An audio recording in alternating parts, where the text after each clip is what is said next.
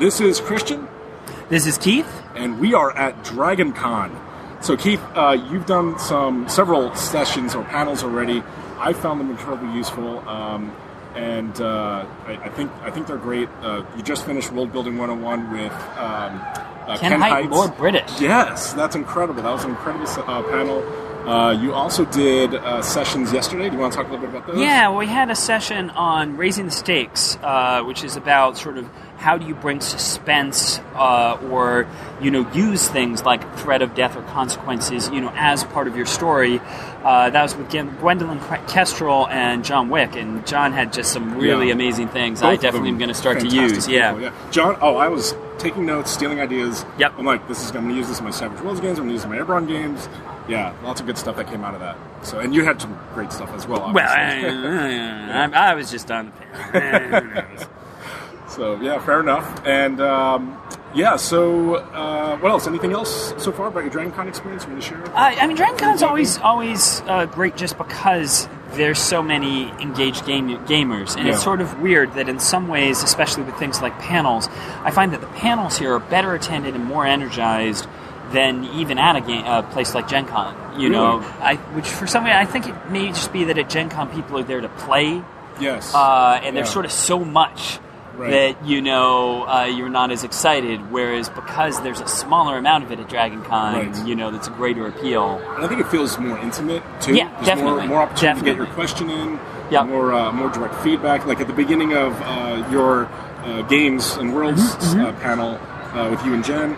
Um, you know, you took questions beforehand, before we started, right. just as, what are you guys interested in hearing about? And, and that feels really intimate. I, I, I always like, when I'm doing a panel anywhere, to start by just saying, why are you here? You know, right. what is it you're hoping to get from this? So tomorrow I'm doing a panel on monster ecology. Mm-hmm. Essentially, why is it nice. useful to think about your, you know, your monsters as, as creatures?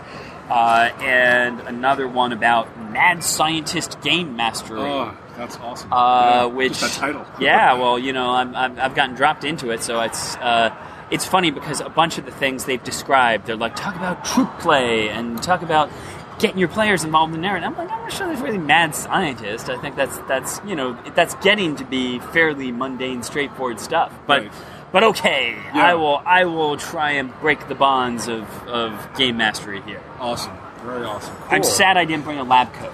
Oh, yes. You should. I'm sure there's some somebody somewhere here has one that you could probably borrow. I'm sure. So, um, uh, so one of the things I, I thought would be a really good topic for DragonCon and to talk about Eberron.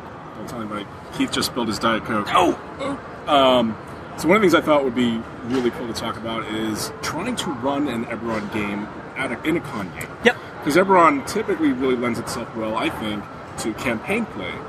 But uh, I think there's also opportunity to kind of do a, a super focused session, maybe. Mm-hmm. Um, but I also want to hear some of other ideas that you might have. So, so that's the thing is, uh, one shots are a very interesting challenge, and I think I actually wrote about uh, running one shots in the Kobold Guide to Game Mastering, mm-hmm. actually specifically because it's something I do a lot.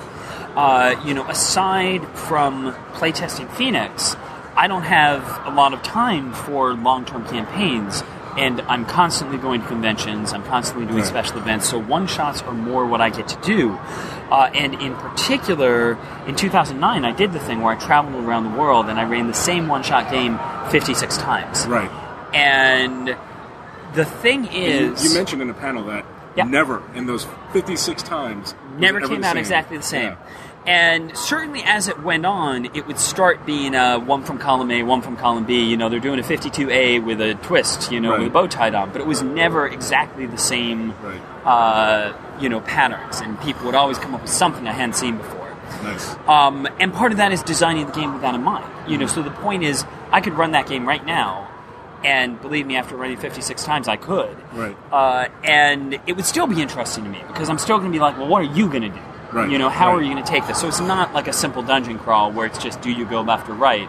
It's a how are you going to solve this problem? What's your creative approach to it? Right. Um, but that whole thing of what is so wonderful about role-playing games is that we are building a story together and we get to explore the world and the characters over time. You know, that it is a novel, and at the start of a novel, we don't know who these characters are, and by the end, we love them. Uh, whereas you don't have that in a con game. Right. You know, you only have two to four hours. The players don't know each other. You know, they have no history to work with. So how do you get that same satisfying experience? Right. Uh, if that's what you're looking for, and it always is for me. I always want something that I feel is a good story. Right.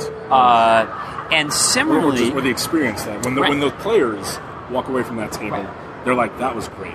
And similarly, the big challenge to me is, so for the last four or five years, I've been doing a thing called Celebrity D twenty, mm-hmm. uh, or Celebrity Charity D twenty, C C D twenty. Oh, right, yes. And that I do with Team Phoenix. Uh, we're getting ready for the next one. And that it is basically sort of, if you will, tabletop, uh, you know, with Eberron. So it's a bunch of sort of minor, uh, you know, voice actors, people like that. Right. Uh... Um, Matthew Mercer was one of our game masters before he hit it big with with uh, Critical Role. Um, and the whole thing there is you are potentially dealing with people who don't necessarily know D and D well and who definitely don't know Eberron well. Right. And so you've got this line between uh, really wanting something that showcases the setting but only having yes. two hours to do it. That's that's. I ran into that last year, or just this past mm-hmm. spring. I was at Mace West. I ran my first con game, and it was in Eberron. And and I was struggling with that. I was I was trying to figure out, how do I highlight Eberron as a setting, and also condense that into yep. four hours. Yep. You know. And the flip side of that is that when I have something like the game I ran fifty-six times, mm-hmm. uh, what I have there is the other thing of, I am traveling around the world, staying with people who I know are Eberron fans. That's why I'm there. Right. What is the experience I can give them that is not just the adventure they're going to play next week with their home game? Right. And you don't have to introduce them to it either. Right, they right. Know, and so that's the thing. I know they know the setting. Right. What is the thing that I can do that's going to really be like, wow, okay, didn't see that coming. Right, right. Uh, so I may have talked about these in some of our previous sessions. I can't remember. You know, one of my things is I like to pick...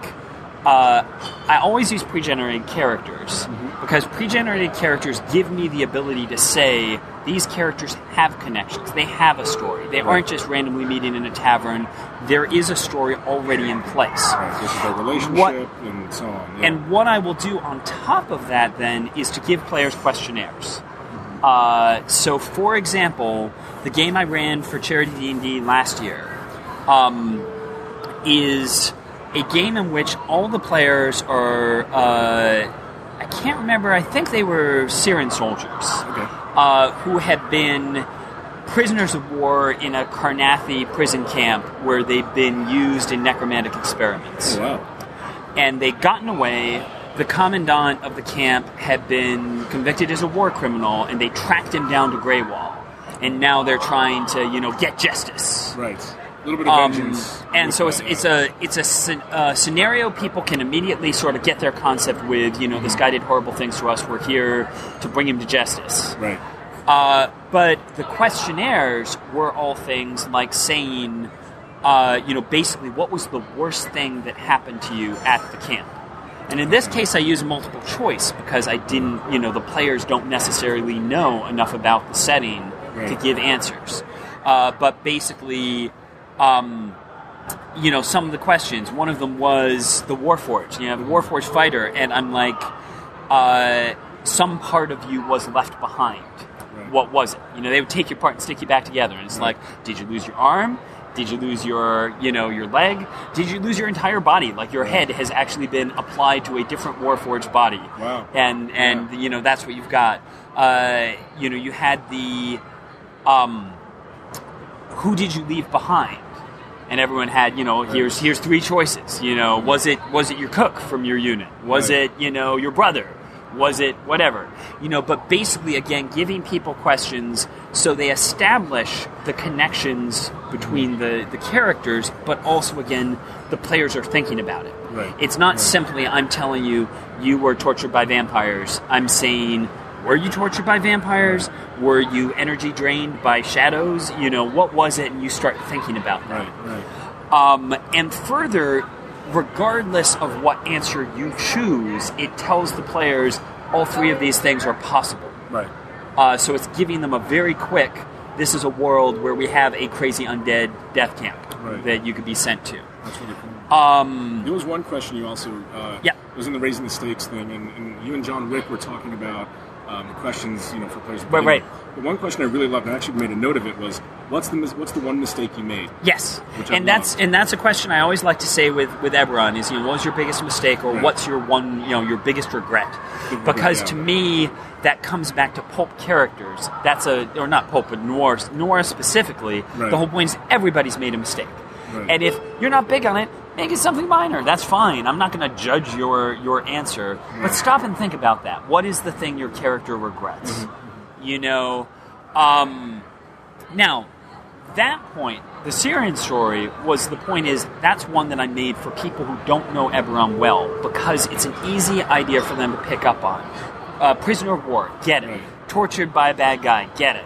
Undead, ooh, creepy undead stuff, understood. You know, I mean, that's easy for them to go with, and then we run from there. Right. Looking to some of the, uh, I have, you know, two Eberron games I've run a whole bunch. First off, the one I ran fifty-six times, which I call Unusual Suspects, Uh, is a thing where it's also set in Droaam, because I love me some Greywall. Yeah. Uh, and it is also going after a war criminal. Nice. But you are actually agents of the Daughters of Sora Kell, where they have basically assembled a team uh, of agents from different warlords, uh, and you are being sent out on this joint mission. You know, you're representing the whole idea of Droaam, that we're all working together. And right. so there's a Minotaur Barbarian, Excellent. There's a Kobold Sorcerer, there's a Goblin Rogue, there's a Werewolf Ranger, uh, there's a, a Doppelganger uh, Bard, right. I think is what she is, uh, and well, a Gnoll. Like, this coalition of these, what, what and, are normally cultural monsters that are right. very different and separate geographically. And, Here's how they're working. And it, it comes to the first off, you're taking all these creatures that we generally think of as the bad guys, and I'm like, and this is you. You're the protagonist. Yeah. Uh, and then each one of them does have, here's mm-hmm. the little background about who your warlord is and what are your personal right. goals here. You know, in addition to the main goal, do you have a secret agenda, you know, or something like that. Um, and basically, you are trying to find this elven wizard uh, who is a war criminal from Andare, who is in the process of swapping his mind into a new body. Right. And it is basically, you've just discovered he's in Greywall, but he's going to have this ritual done by Don. And right. so you basically have twenty-four hours to track him down so you can capture him and take him to the Great Crag right. before he's in a new body and no one's ever going to find him again. So that's an interesting component where you've added a time element. Yes. Because we're talking about a con game, right? Yes, so we exactly. We want to make sure they get to that right, point right, right. and they don't lollygag and, and so right. on. So putting that time element in is... is it, You've done this. Uh, it seems like it's a great way to right. keep that momentum going forward. And and that's exactly the thing is you want something, and this comes up in Phoenix a lot as well. Mm-hmm. You want something where the players feel in a sense there is suspense, there is tension. Right. If we don't do this within this time, yeah, and what happens? Bomb, you know. What happens in Unusual Suspects is the first question is, well, okay, there's an elf wizard somewhere in Greywall. Right. How are you going to find it? Right. And that's what I'm saying is. There's a bunch of things. If people have no ideas, they can start making knowledge local checks. You know, they can come up with stuff. But people start saying, like, if he's doing a big ritual, who here sells magic, you know, components for magic? Right. Uh, other people are saying, well, I'm going to try and just check the foreign quarters. You know, saying one of the things I love is what people do with the doppelganger. We've had people show up saying, I'm going to pretend to be his pregnant wife. Oh. And I'm coming to look for him. Or yeah. I'm going to be his brother. Right. Or I'm going to be him. And start walking around, seeing who says, "Hey, you, you owe me money," you know, or right. basically that kind of thing. And so that's what I'm saying is, I'm always excited to see what does someone come up with this time. Yeah. yeah. Uh, but as they start going through, they start finding leads, but then the leads keep turning up dead. You know, they get there just after someone's assassinated them, or in the moment you're talking to the guy and assassins show up trying to get rid of him. Right. Um, so again, you have that sense of this is happening now. We've that got urgency. To move. Yeah. But as I said, I love it because it flips it around so you're the monsters instead mm-hmm. of the hero, you know, the, the traditional heroes, and you're in a city of monsters, right. which again flips the, the turnaround, and you're hunting the elf, right. you know. Your expectations as a player are now shifted. Um, shifted around. Yeah. And like I said, this probably isn't a game you've been playing, uh, right. you know, normally. So that's one that I really enjoy doing, and like I said, ran that fifty-six times. Nice. You know, it's a lot of fun. Uh, another one I've run a couple times that I really like is the um, the Undead eighteen. And this is set in Karrnath, and it is You are uh, a group of people who fought for the Ebon Skull. The Ebon Skull is one of the same orders along the same lines as the Emerald Claw. Right. But what we're saying is they didn't go bad, you know, after the thing. They were just doing their job. They were, like all the Blood of Vol, chivalric orders, they were disavowed by the crown at the end of the war.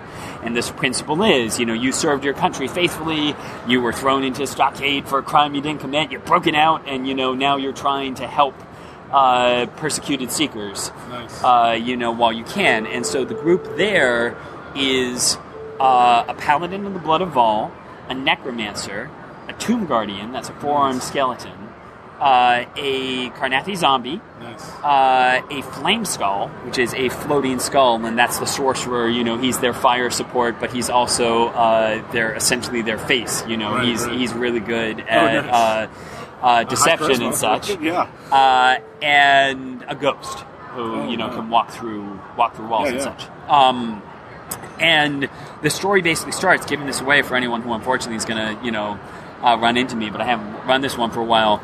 The story starts with basically them going to the necromancer's family's house. Okay. Uh, you know, it's his brother. You know, he's going to check in on his brother, see how they're doing, in little sort of uh, a seeker, that is to say, Blood of Vol community.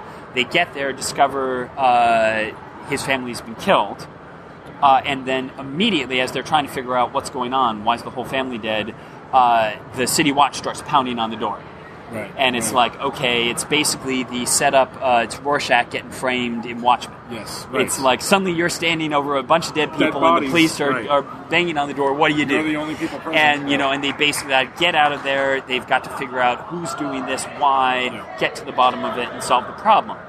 Uh, but again, it twists the whole thing of suddenly, you know, a lot of times people see the Blood of Vol and not as bad a light as they might, but here we're saying... You are the necromancer. You are the flame skull, right. Uh, right. and you're just trying to, to look after you know your own people. Right. Uh, and it's That's interesting a, yeah. to flip it on the because you've talked about that in the past about Blood of Vol not necessarily yeah. being inherently evil people. Absolutely, and this is a great way to shine the light on that. Right. And and, and, yeah. and the point is, this doesn't change the fact that the Emerald Claw are terrible people. Right. But it's saying they're only this tiny extremist faction right. of the main group, and saying, here's how you see necromancy being used in a way that is actually supporting the people right. as opposed to uh, to being in any way evil, right. you know?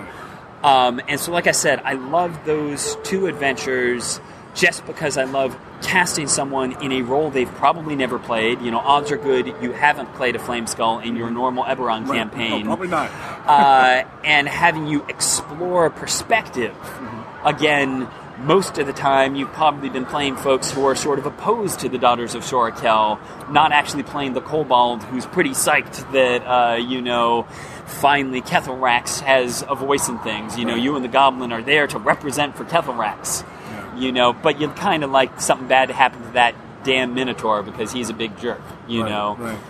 Um, so when you're so when you're think when you sit down, you're like, I'm going to create a con adventure. Right? Whether yep. it's, uh, was Kyber's, uh, Kyber's Harvest originally? Kyber's Harvest thing? was a free R P G thing, so right. it was always known. It wasn't really. Kyber's Harvest was created as something that you could play with any group of characters. Okay. Right. Whereas, as I said, these other games are things You're that setting up a deliberate. Uh, that's very scenario. much set up deliberate, yeah. and all the ones I've done. Uh, I think it's One Night in Greywall is what I think that, that first one I talked about is. Uh, and all of those, any of the things I do for the charity D and D, you can actually get by donating to the charity cause. Uh-huh. Uh, and the point is, those all come with, you know, here are the five characters, mm-hmm. here are the question right. questionnaires. Oh, excellent. Yeah. Uh, and so you're really getting the entire package experience. Right. Because to me, again, the thing about a one-shot is it's very much like writing a short story instead of a novel. Mm-hmm. And so you're starting with that. What is the story? What is the drive? Who are the characters? How right. are they connected? I don't know how it's going to end. I don't know what you're going to do, but I know the path. Right. So looking to Unusual Suspects, the game that is in the, the Greywall, you're playing monsters. The way it works is it's very sandboxy initially. I just drop you in uh, Droaam, you know, in Greywall, and say you've got twenty-four hours to find this guy. What are you going to do? On the other hand, I have sort of established six different, these are the paths they're probably going to take. if you have no ideas, if you make, you know, of, of checks, these are the things I'll tip you off to. You know, right. Okay, here is the person who is the main source of magical supplies. You know, or you could go talk to House of the Rash, because a job like this would take a lot of dragon shards. Right. And, you know, well, they've got an office here. You know, here's the main bar for expats. You know, right. Someone there probably knows it. You know, sort of, I've got those laid out. I don't know which ones you follow, but basically what I know is there's four to six good leads here, but they're all going to lead you to this dwarf. Okay. So because this is the guy. I don't know what path you're going to take to get there, right. But I know sooner or later the dwarf is the bottleneck. Right. So I know we're going to get to this scene. Right. And I don't know how well you're going to handle it or what's going to happen, but I know eventually from that scene you're going to get the information that then leads right. you to his lair. Right. You know, assuming you don't just fail completely and miss the whole yeah. thing. And I know we're going to have that scene. Yeah. And I don't know, are you going to bargain with him? Are you going to try and take him alive? Are you just going to kill him? But I know we're going to end with a dramatic confrontation in his lair. And so the point is, in that short story in my mind, I don't know exactly how it's going to play off, but I know it's going to start with investigating the murders and such. Right. It's going to, uh, in the middle, going to be you find his lieutenant, right. uh, and then it's going to end with a showdown in his lair. Right. And my point is, not every, you know, one shot like this has to be that uh, sandboxy. The ones I did uh, for the charity game was just a two-hour game, so it was very tight. It yeah, was yeah. basically you have tracked him. Right. To this inn, how are you going to get down there and get to him? Right. But it is still, the story is about this. You know, this is the short story. It is the scene where you get to the inn and you have to find where this guy is and bring him to justice, you know, sort of thing. Um, and you want to make sure that that is a story that is going to be interesting. Uh, that, you know, and as I say, you do that by giving the players reasons to hate this guy.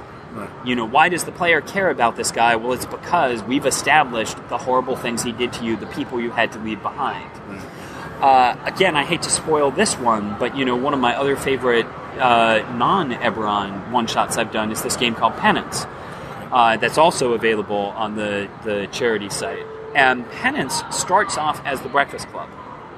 And it is very much, you are a bunch of teenagers in this village uh, who are being sent on a scared strait. You're going to go down into the scary dungeon, you know, right, because right. of the bad things you've done. And there, it's the the cleric is the cheerleader, the right. paladin is the jock, the nice. kid brother is the, quote, halfling rogue, even though right. we're just saying he's just a kid. Right. Uh, and, you know, they're all third-level characters, which is a ridiculous level. You know, the nerd is the wizard. Ridiculous level of skill for, you know, a, a kid like that to have. But the point is, we don't care. You know, right. it doesn't matter. You're not being measured up against anything else. We're right. just saying, you're, okay. You're, you're isolated in this group. These are the, yeah. these are the powers you have. You're the jock. Yeah. Uh, and the thing about it is, everybody immediately latches on because they get it. I'm the nerd, you're the jock, even though I'm the wizard, you're the paladin. It's a stereotype they can latch onto, and that's right. very easy for people who don't even know D and D very well. You go down into the dungeon, and you assume this is going to be a simple dungeon crawl, and instead, in the first room, you find an idol, you move the idol, and the whole dungeon collapses. Oh. It's basically totally the opening of Raiders of the Lost Ark. Yeah, yeah. And when you return to the village, because you've got to dig your way out of the rubble, you find the gap to the village, and you discover while you've been down in the dungeon there's been a zombie outbreak, and it's twenty-eight days oh, later wow. because you moved the thing. And part of the point of that is I use questionnaires. So we have the nerd, the cheerleader, the jock, but I say things like, with the cheerleader, uh, your uh, you got into a fight with your kid sister, you know, uh, Emily this morning. What was it about?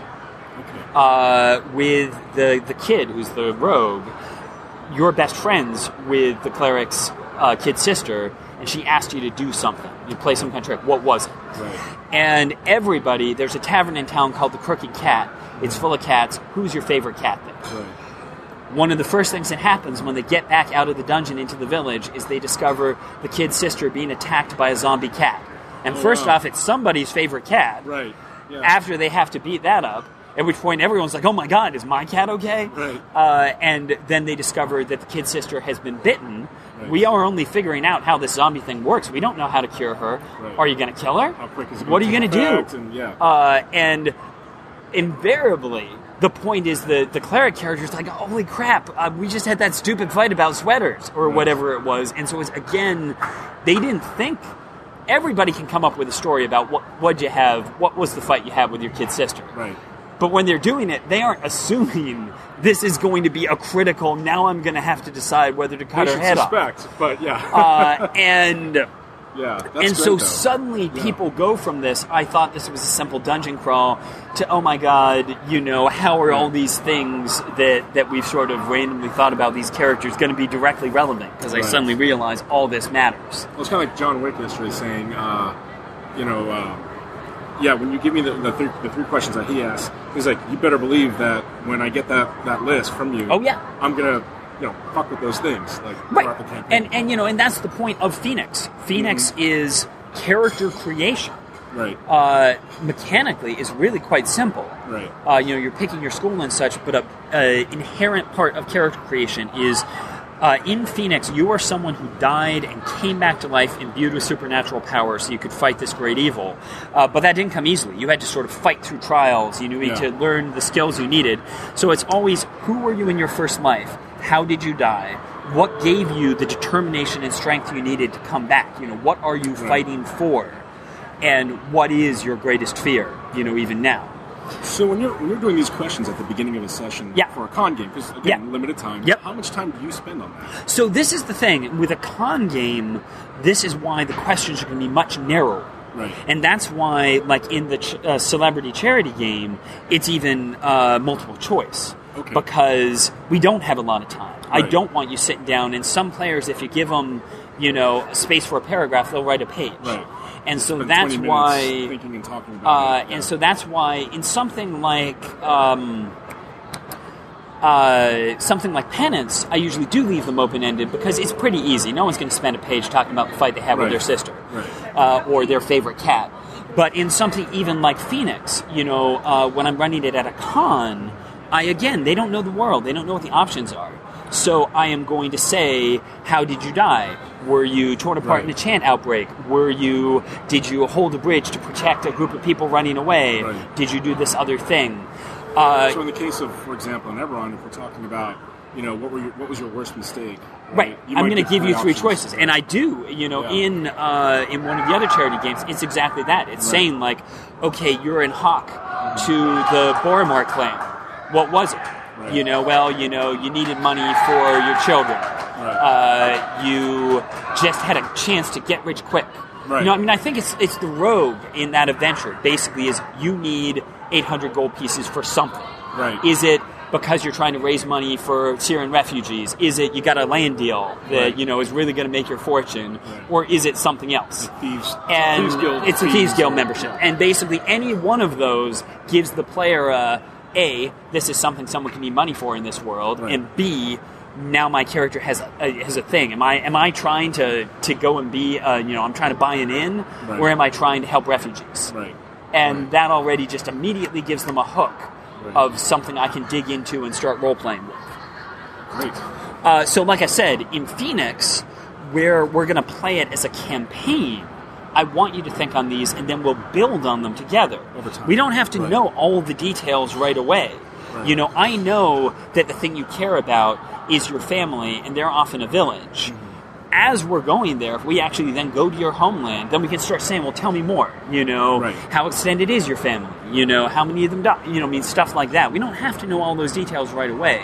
Right. But at least I know what matters to you is your family, and I can play with it. Right, right. That makes sense, yeah.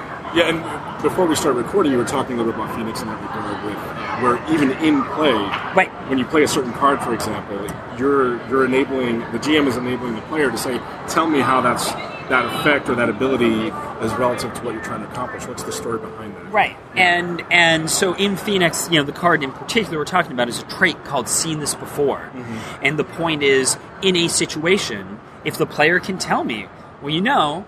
Yeah, back before I died, or on my very first mission, I saw, you know, I dealt with a zombie. In fact, I died in a zombie plague, you yeah. know. Yeah, yeah. Uh, and it really is about, if it makes a good story, great.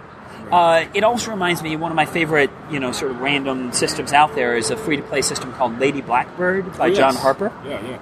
And one of the things I love about that is... how you gain experience in that game is each character has three different ways to gain experience that are personal to them.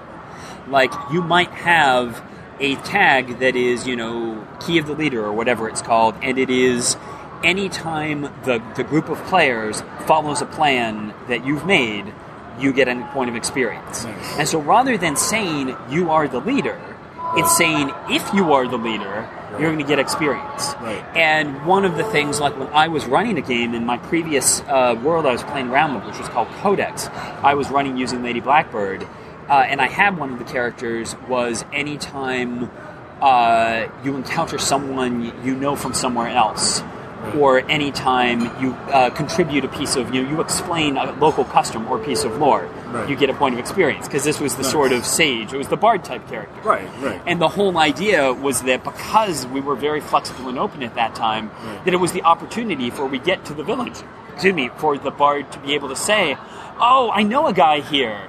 There's a used sword salesman. You right. know, he can help us out. And I'd be like, great, have a point of experience. Awesome. Let's run with that. Yeah, yeah. Uh, so as bardic knowledge, instead of saying... Roll to see. Roll to see. It was yeah. saying, tell me a custom. Right. And if I'm like, yes, that's right. Right. Uh, and, you know, of course, I always have the opportunity to say, no, I think you're thinking of something else. I think right. that's that's the next village over. But, you know, generally speaking, there's no reason to do that. It's always fun to say, yeah. oh, you know, great. Uh, and because the player has picked that character, they hopefully are a person who wants to do that. You know, and I think that's interesting because you you could bring that to like a con game, for example, and use yep. it, and even using three five or uh, or whatever system that maybe has like a mechanic yep. for points, like action points, right? Yep. So let's say you want to entice a player to say, "Tell me about such and such," right? And then you can give like a reward, like here's an action point. Yep. Or the session, right? And, and I have a feeling that I've done that in one of those charity games, mm-hmm. specifically something like that, like the... Um, I, I feel like I had a thing with the, the Prisoners of War, right, where it was something where once per game you could have a flashback. Nice.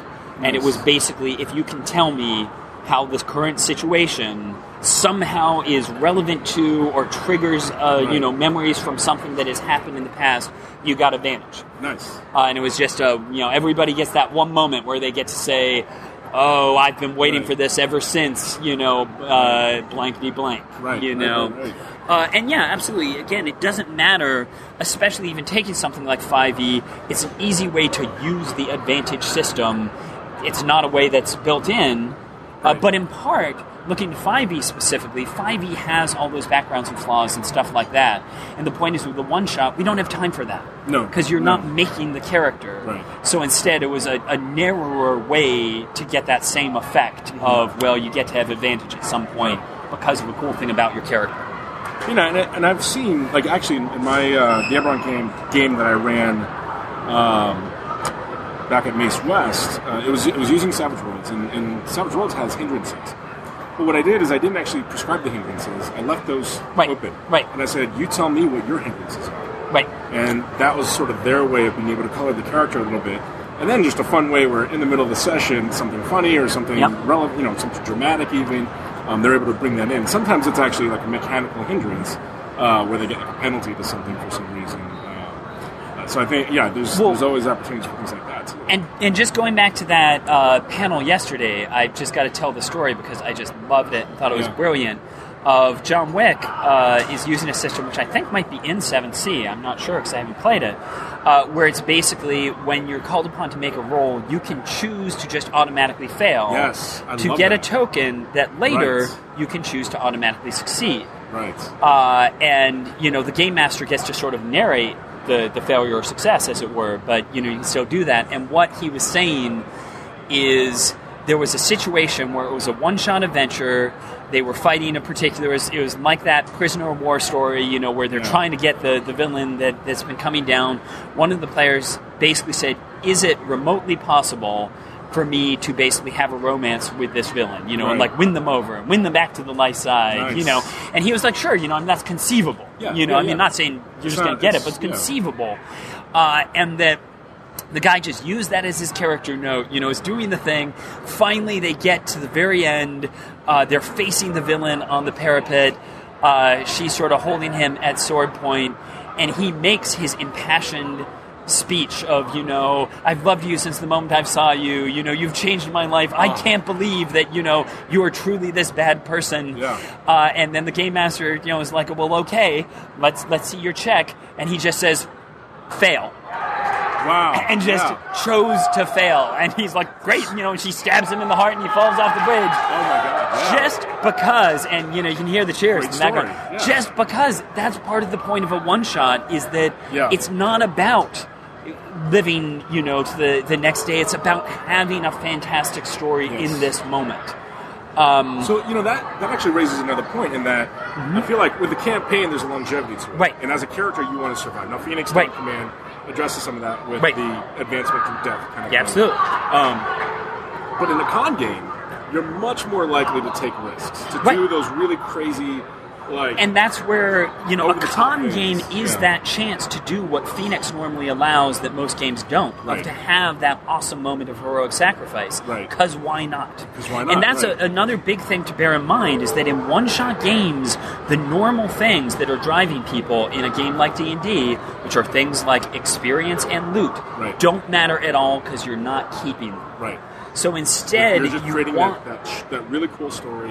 Right. Right. And so that's, again, why those hooks, to me, those things I ask questions about, are so much more important because right. for the players in that prisoner of war game, the thing that really matters is the payoff of, you know, finally dealing with this yeah. guy who tormented them and killed their friends. Right. And, you know, what happens in the... Uh, you know, that game, or you're going to run into things like, well, you left someone behind. Well, what do you know? Now they're a zombie that he's keeping in his retinue. Right. Uh, and, you know, how are you going to get your catharsis over that? You right. know, I mean, having these moments. And that's, that's again, I just can't emphasize enough.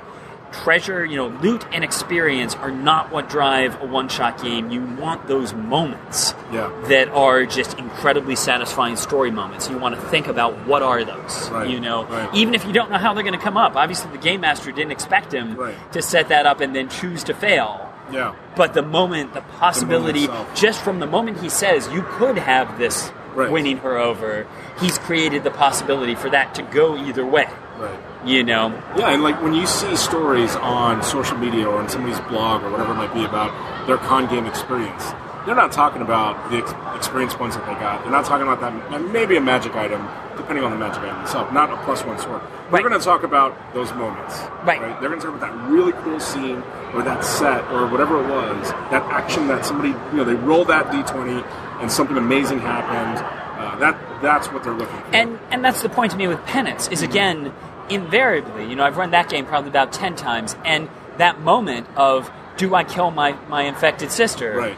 is just, again, just one of the best moments, because it comes out of nowhere, and the player is just suddenly like, holy crap, what would right. I do? Right. You right. know? Yeah, yeah, yeah. uh, so let me and, ask you this, yeah. the, uh, the Breakfast Club scenario that we're talking yeah. about, it, was, it started off as a dungeon crawl, collapses, right. right? Right. And then all of a sudden it turns into a zombie game. Right. Right? Um... What was the player response in that regard? Was it like, oh, wow, this is amazing? Or was it like, oh, this is not what I was expecting at all? Well, that's the trick, is that I've done similar things with an entire campaign. I did a mm-hmm. Cyberpunk Cthulhu campaign that people didn't know going in was Cthulhu. Okay. Uh, and there you need to know that your players are going to have buy-in. Yeah. Uh, with something like Penance, I'm not as worried about it because worst comes to the worst, you're going to be fighting zombies. Right. And part of it is because both those tropes are so strong. The Breakfast Club scenario, everybody can get behind. Right. Uh, you know, we've got a nerd, a jock, a princess, and we're being punished for something. Right. Let's go.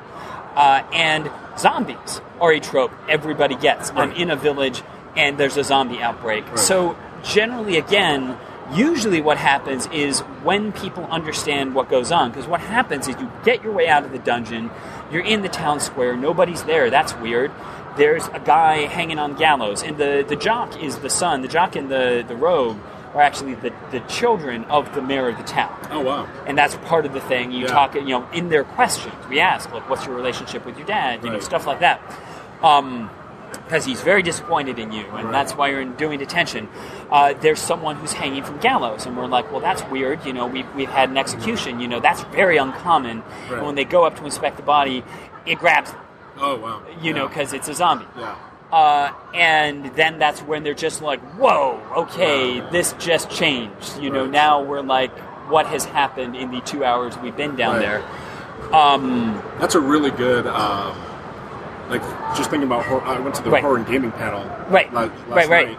And, uh, and I think that's a really cool way to bring an element of horror even into a game. And and, uh, and yeah. that's the point of what's hard with horror is with a game like Call of Cthulhu, they know they're yeah. in Call of Cthulhu. Right. It's and right. what I love about Penance is that point of they go into it thinking it's one thing and then it right. becomes a horror campaign. Right. And that's when people are like, oh my goodness, my, my brother runs the inn. Is he alive? Right. You know, and so it comes to this, getting to the center, discovering who survived. But, you know, it gives people that moment of, like, I made up these characters earlier, but now I hope they're alive. Right. You know, and right. is our is our father alive? Right. Is my brother alive? My sister alive. Uh, you know, yeah. my favorite cat. Right. You know. Yeah. Um, and so, as I said, I've never had a bad experience. You know, some people really get into it, and right. some people are like, yeah, I'll kill some zombies. Right. Uh, but generally... Basically, the point of the dungeon crawl is it gives people time to inhabit these characters. It gives them time to work off of one another and build their relationships with each other. And, you know, uh, one of the characters is the old man, who's basically the dwarf. Uh, he's the he's the, the stand-in for the principal in The Breakfast Club. Nice. He's the guy who's there to shepherd you kids through right. this crazy dungeon. Uh, and so, again, his brother runs the inn. You know, you go at one point through the dwarven catacombs, yeah. and the question is, are you going to, like, steal the offerings that have been left behind? Or, you right. know, I mean, so you sort of build up these little relationships right. that then when right. we suddenly say, and now you're in a life-or-death zombie situation as opposed to a casual, we're having fun in detention. Right. The fact that you've you've built up those relationships really makes a difference. And it, you know, it's going to define how the characters interact in a stressful situation. Right. Right? Like how they and respond to each other. So, I mean, another one that I use just as a standard mm-hmm. uh, starting campaign for Eberron, not as a one-shot, I mentioned before, is the you're all on an airship going to Stormreach. We're going to spend the first hour or two of the game just with you literally meeting, meeting some of the other passengers, talking about stuff. Uh, and then the, the airship gets hijacked. Right. And again, it is now, well, you're the only people here who have the skills needed to actually do something about this. So situation. Even though you don't yeah. know each other, right. get to work. Right. Uh, and then the airship crashes. You know, you, you beat the hijackers, but it's off course, and the ring goes out. Wow. And now it's, can we survive an airship crash? Right, right. Uh, and who else can survive? And now we're stranded somewhere with... We're the only people, you know, plus these survivors who are right. likely going to try and help. And it's back to the, uh, it's the opposite. Rather than telling you that you all knew each other and you're all old friends, I'm dropping you into a situation where you have no resources but each other. Right. And so by the time you get through the two or three adventures that are going to take you finally back to Stormreach, uh, where you were headed before... You are now people who have had each other's backs, who have been through experience. This terrible thing. Right. And whatever your own personal goals are, well, you know, you could use some capable people who, right. you know, have seen you through some stuff. And so I really like that thing of sort of, again, that adventure. The point is, when it gets to the hijacking, they're like, got it, we understand right. this, it's Die Hard. Right. And I'm like, no, it's not Die Hard, it's Lost. right. And, right. yeah, you yeah, know, it shifts, uh, yeah. it's still a familiar trope that people can play with. But whoa, that wasn't right. where we expected this to be going, and I love that kind of twist. Right. That's great. Yeah. Uh, so, um, we got the con going on. Uh, we've been talking for a while. I think we've pretty much covered the topic about Eberron, or just con games in general as well. Uh, so I think that's a good wrapping up point. Yeah, absolutely. Yeah. All right. So, um, yeah, Keith, it's been a pleasure to actually meet you in person. I've loved your panels. Thank you so much, and uh, I guess I'll see you around the corner. Absolutely. I look forward to uh, to our next uh, full long-distance manifesto. Yes, yes, indeed. Well, we'll have Scott and Wayne back, and, uh, uh, and again, apologies for missing our August episode, but hopefully in September we'll be able to get that going. I, I'm driving around the country in a van for six weeks, and it's hard to find internet, so yes. I'm glad that we could get this in here. Indeed, indeed. All right, All right. Take care, everyone. Yep, take care.